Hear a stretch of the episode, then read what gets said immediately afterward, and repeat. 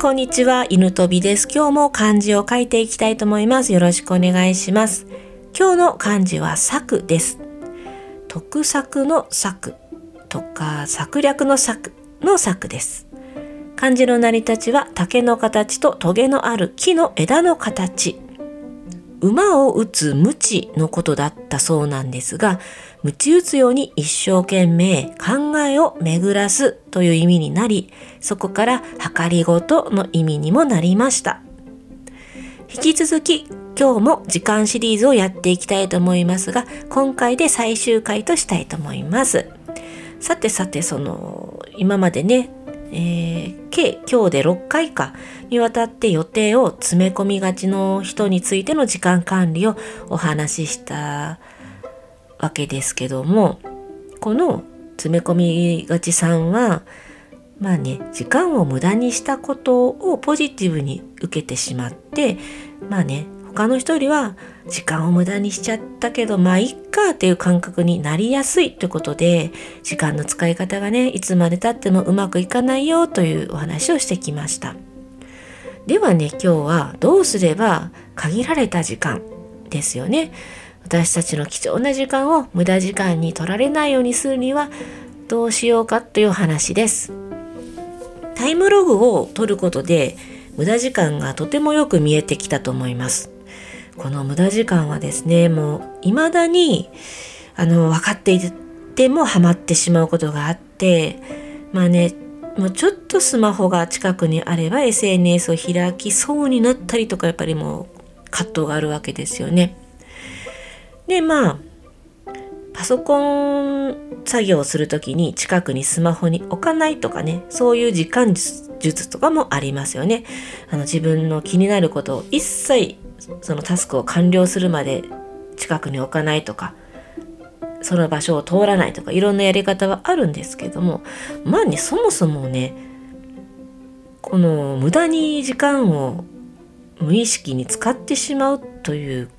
ことって何だろうっていうふうに考えたんですよね。まあ、結局はうんそのタスクに集中できていないことが原因ですよね。すごく没頭してあの集中している時間ってあっという間に過ぎてしまうじゃないですか。だからねもうこれはなんかこうあの手この手の時間術というよりもね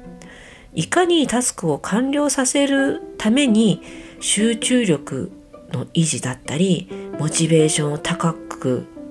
するとかいう技術の問題かなと思ったんですよ。で結局私たちってあの忙しい忙しいから時間の効率化ばっかり求めちゃって、まあ、時間術をね駆使したくなるんですよ。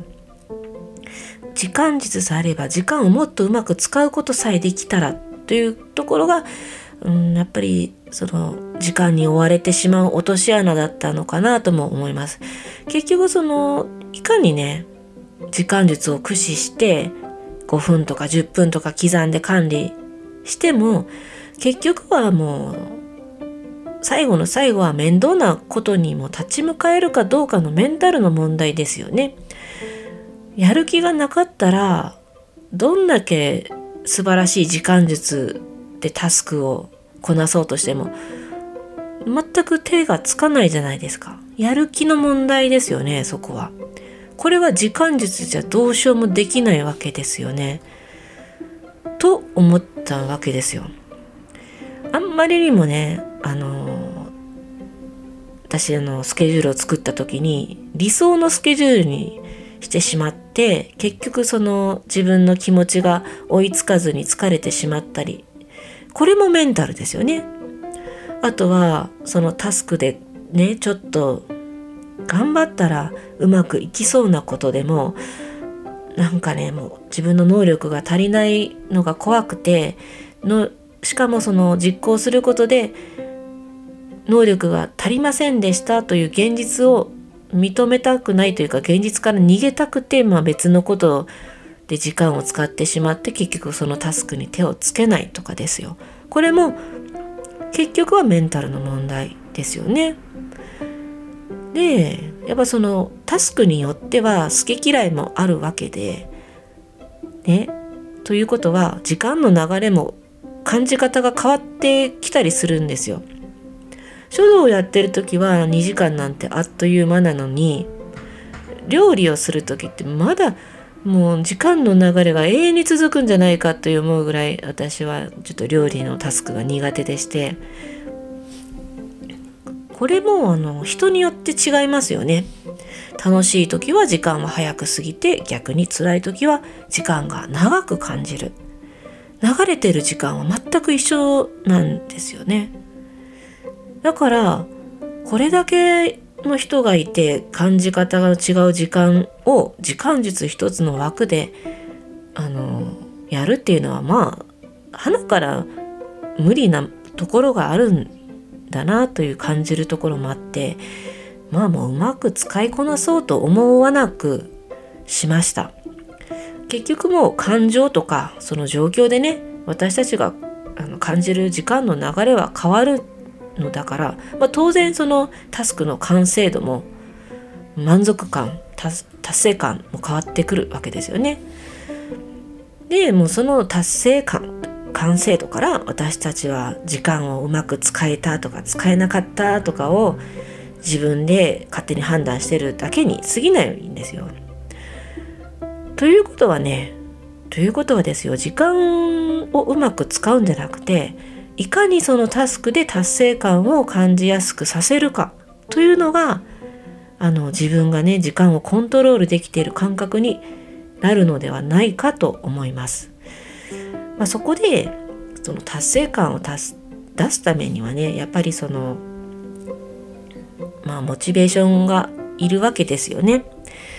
達成感といえばもうその大きな進歩とか大きな変化がいるんじゃないかと言われる方もいますけどもう何年先に感じられるかわからないようなその大きなね進歩とか大きな変化とかじゃあ人はモチベーションを感じ続けることができないんですよ。これはもう何何回か前に話したそのダイエットの話で私したんですけどあそのね体型を変える理想の体型になるためにですね毎日の日々のモチベーションを上げ続けるっていうのはまあ難しいわけですよ。だからもうやっぱりここには戻るんですけど日々の小さな成長やね変化を見つけてそれを毎日記録する。この記録をすることで一歩一歩前に進んでいるんだなっていう実感がやっぱり湧くんですよね。やっぱりこのここなんですよ。日々の成長を感じる力があの時間の管理にも関係してきたなっていう私がこう本当巡り巡ってまた元に戻ってきたみたいな感じになったんですけどまあねあのこうやって私今寝る前とかにも翌日の予定をこう簡単に書くんですけどその時に今日の小さな成長や進歩をね一緒に記録するようにしてるんですよ。そうするようになってから面倒なタスクを目の前にした時にねダラダラしそうになってたとしますよね。そこで、ああ、これじゃ成長はできないな、進歩はしていないなと、ちょっと頭をよぎるようになったんですよ。そこであの、やっぱりスマホに行きそうになる手をとどめることができたり、何回かしたんですよね。これも成長ですよね。だから意外とその成長って小さな成長に絞ってスポット当て当てるとたくさんあるんですよ。私たちの成長って。だからねどんなに王道な時間術を使っても